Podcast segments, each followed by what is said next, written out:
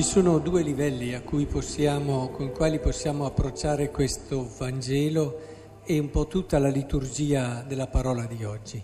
Quello più dei ragazzi e dei bimbi, che anche loro, dal punto di vista della loro evoluzione, anche psicologica, ancora fanno fatica a cogliere certe dinamiche e quindi possiamo dare a loro un consiglio e una linea e poi riflettere un attimo per gli adulti per cercare di capire, di comprendere il valore che questa parola di Dio ha per noi oggi. Dicevo, per i bambini, perché secondo voi questa vedova aveva dato più di tutti gli altri? Ha sbagliato a fare i conti Gesù. Quello prima di lei magari ha dato cento monete e a lei ha dato due soldini perché dice che ha dato di più?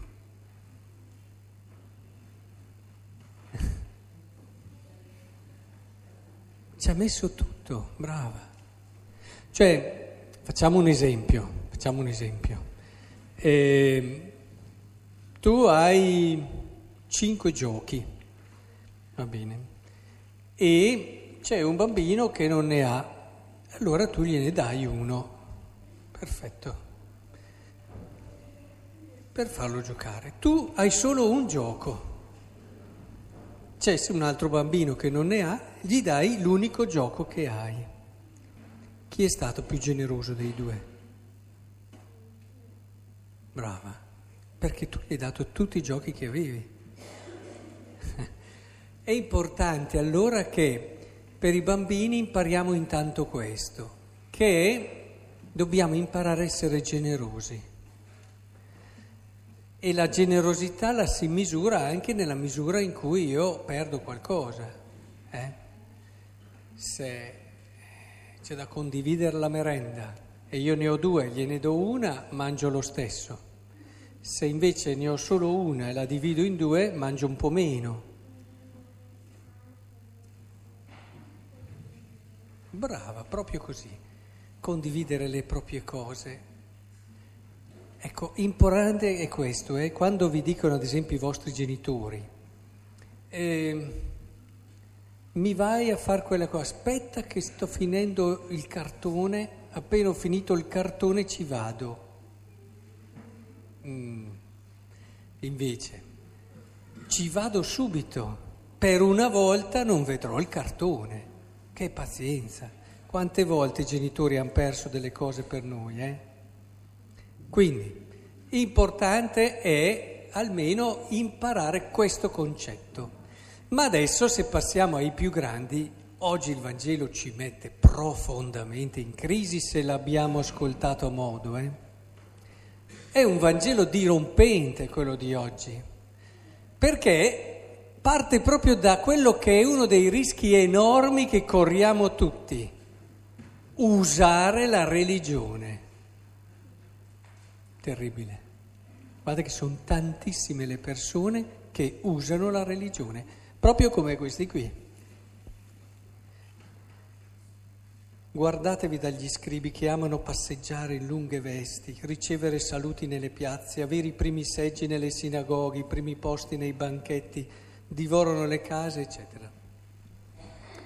Usano della religione e la possiamo usare in tanti modi, la possiamo usare per darci tranquillità, tranquillità dalle nostre paure, non sappiamo come affrontare certe situazioni, la religione almeno ci dà una certa possibilità di sperare e di essere un po' più tranquilli.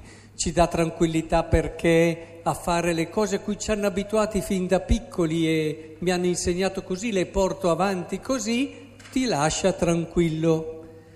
E c'è chi la usa perché aiuta a, a superare determinate ferite che hanno dentro o sensi di colpa e allora il cercare di fare certe cose religiose mi aiuta a superare questi sensi di colpa o queste ferite che ho dentro, queste insicurezze che ho. E poi immaginatevi tutti quelli che si fanno una posizione sociale grazie ai loro servizi, volontariati, impegni, al fatto di pregare molto, si creano degli spazi e dei ruoli sociali veri e propri, proprio come questi del Vangelo. E, e neppure ci se ne accorge più di tanto, però siamo noi che usiamo la religione. Ecco che Gesù cerca invece di farci capire una cosa, che la religione non la possiamo mica usare. La religione entra nella nostra vita nel momento in cui tu la accogli è lei che prende in mano la tua vita e la capovolge. Infatti bisogna stare attenti a essere persone religiose. Io ve lo dico e vi avviso, stiamo attenti ad essere persone religiose. Perché se accettiamo la religione accettiamo una logica e una dinamica non semplice che va a scardinare tante cose su cui tanti di noi sono ormai ben solidi. Cioè, insomma, la religione ci fa capire, ad esempio, a proposito del perdere, che sì, se tu dai sempre il superfluo, vuol dire che non hai capito cosa vuol dire essere religiosi. Faccio tutte le mie cose poi organizzo la mia giornata per andare a messa, se ho tempo faccio qualche altro servizio, cerco di andare d'accordo con tutti, ma è questa la religione? La religione, io fra poco mangerò il corpo di Cristo e berrò il suo sangue, ma io ci penso sempre prima di farlo. Non è scontato questo gesto, ma sapete cosa vuol dire bere il sangue di Cristo e mangiare il suo corpo? Fra poco anche voi, molti di voi lo mangeranno, ma sapete cosa vuol dire? Vuol dire che io accetto quella logica lì, quella logica lì che è, lui ci ha detto in una sintesi fantastica, se vuoi salvare la tua vita, perdila. Se invece la perderai, la salverai. È la logica di questa donna, dove davvero il suo essere donna di fede l'ha portata ad osare. Ecco, io direi che la, par- la parola di oggi per entrare nell'ottica, nell'ottica della religione, quella corretta, è osare. Chiediamocelo, quanto io ho osato nella mia vita per la religione? Quanto ho osato con coraggio di rischiare per la religione? Questo ci orienta già su quella che è la direzione corretta dell'essere religiosi.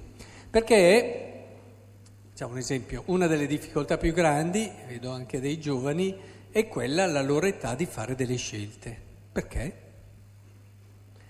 Perché se io faccio una scelta devo rinunciare a che cosa? A tutte le altre possibilità. E allora diventa complicato. E poi in questa scelta c'è anche una componente di rischio, perché non si sa mai, è proprio la cosa giusta? Ora, capite anche voi che nella vita si fa fatica ad osare veramente, ma se non rischi, se non rischi, non riuscirai mai ad arrivare ad una dimensione profondamente umana, tantomeno all'amore. Quando si ama, attenzione che sto dicendo una cosa seria, quando tu decidi di amare una persona, tu accetti che in quell'amore possa vedere le cose che non riesci a vedere di te e le cose che non riesci ad accettare di te, quelle parti di te che non riesci ad accettare. Questo vuol dire osare una relazione d'amore, ci vuole coraggio ad amare una persona, perché è più facile, come con la religione, prendere dalla relazione d'amore. Prendo, prendo la cosa che mi sei simpatica, che mi piaci, che sto bene con te, che ci facciamo compagnia, che ci facciamo tanti servizi, eccetera, eccetera, eccetera. Ma è questa una relazione d'amore? Questo è usare la relazione d'amore per me. La relazione d'amore invece vuol dire mettersi davvero in gioco, osare, rischiare. Ci sono persone che vivono la loro storia d'amore tut, tanti anni, fino alle nozze d'oro, eccetera, ma non hanno mai osato veramente l'amore. E allora dopo nascono, eh, ci vuole pazienza, ci vuole qui, ci vuole là, ci vuole su, eh, però non hanno mai osato davvero di mettersi lì e quando c'è davvero questo coraggio, l'altro diventa uno specchio, uno specchio dove io vedo quello che di me non voglio vedere e non ho mai visto e imparo ad accettare quello che non ho mai accettato. Allora sì che la relazione d'amore diventa lei che prende in mano la tua vita e ti capovolge. Allora sì che il rischio diventa un'occasione, un'opportunità per crescere e per entrare davvero in una dimensione umana. Capite allora come è facile usare di una cosa e non invece lasciare che questa entri e ti cambi, realmente ti faccia crescere. In fondo Gesù diceva questo. Questi qui non cambiano minimamente la loro vita. Ora, voi siete venuti a messa oggi, vi rendete conto cosa vuol dire venire a messa? Per alcuni cambia niente. Sono venuto a fare una cosa che so che è giusta, appunto. Ma prima di entrare da quella porta lì, uno dovrebbe pensarci che sta venendo a vivere non semplicemente un atto religioso da usare, poi sono andato a messa, ho fatto quello che dovevo ma sono venuto per osare che cosa? Di credere che davvero se voglio salvare la mia vita la devo perdere, perché io fra poco spezzo il pane, bevo il calice e che cosa dico? Che chi ha fondato la religione in cui credo ha spezzato la sua vita e ha osato credere che il padre l'avrebbe amato al di là di tutto e ha avuto il coraggio di mettersi davvero in questa logica. Come facciamo a fare la comunione? Come ci rivediamo, ahimè, in questi farisei? Eh? Diamo un superfluo. Ad esempio, la giornata di oggi, domenica, è superfluo tante volte la messa. Ruota tutto attorno ad altre cose.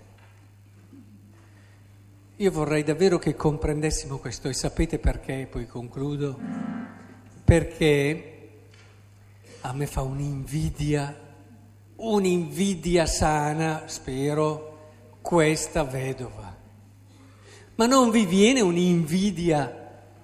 Questa qui ha trovato tutto, perché quando tu arrivi a lasciarti mettere davvero in discussione ed essere capace di dare tutto quello che hai, hai trovato quello che qui tutti stiamo cercando e non l'abbiamo ancora trovato, perché ci teniamo sempre le nostre... Questa sì, io mi immagino lo sguardo meravigliato di Gesù, lo sguardo di chi dice guardala, guardatela, prendi i suoi apostoli, venite qua, guardate quella lì. Quella sì che ha capito la vita, quella sì che ha capito cosa vuol dire avere fede. E il Signore in questo ci aiuti a capire il senso delle cose che facciamo. Non vi chiedo tanto, capire le cose che facciamo, che cosa significano veramente. Basterebbe questo a rivoluzionare non solo la nostra vita ma il mondo.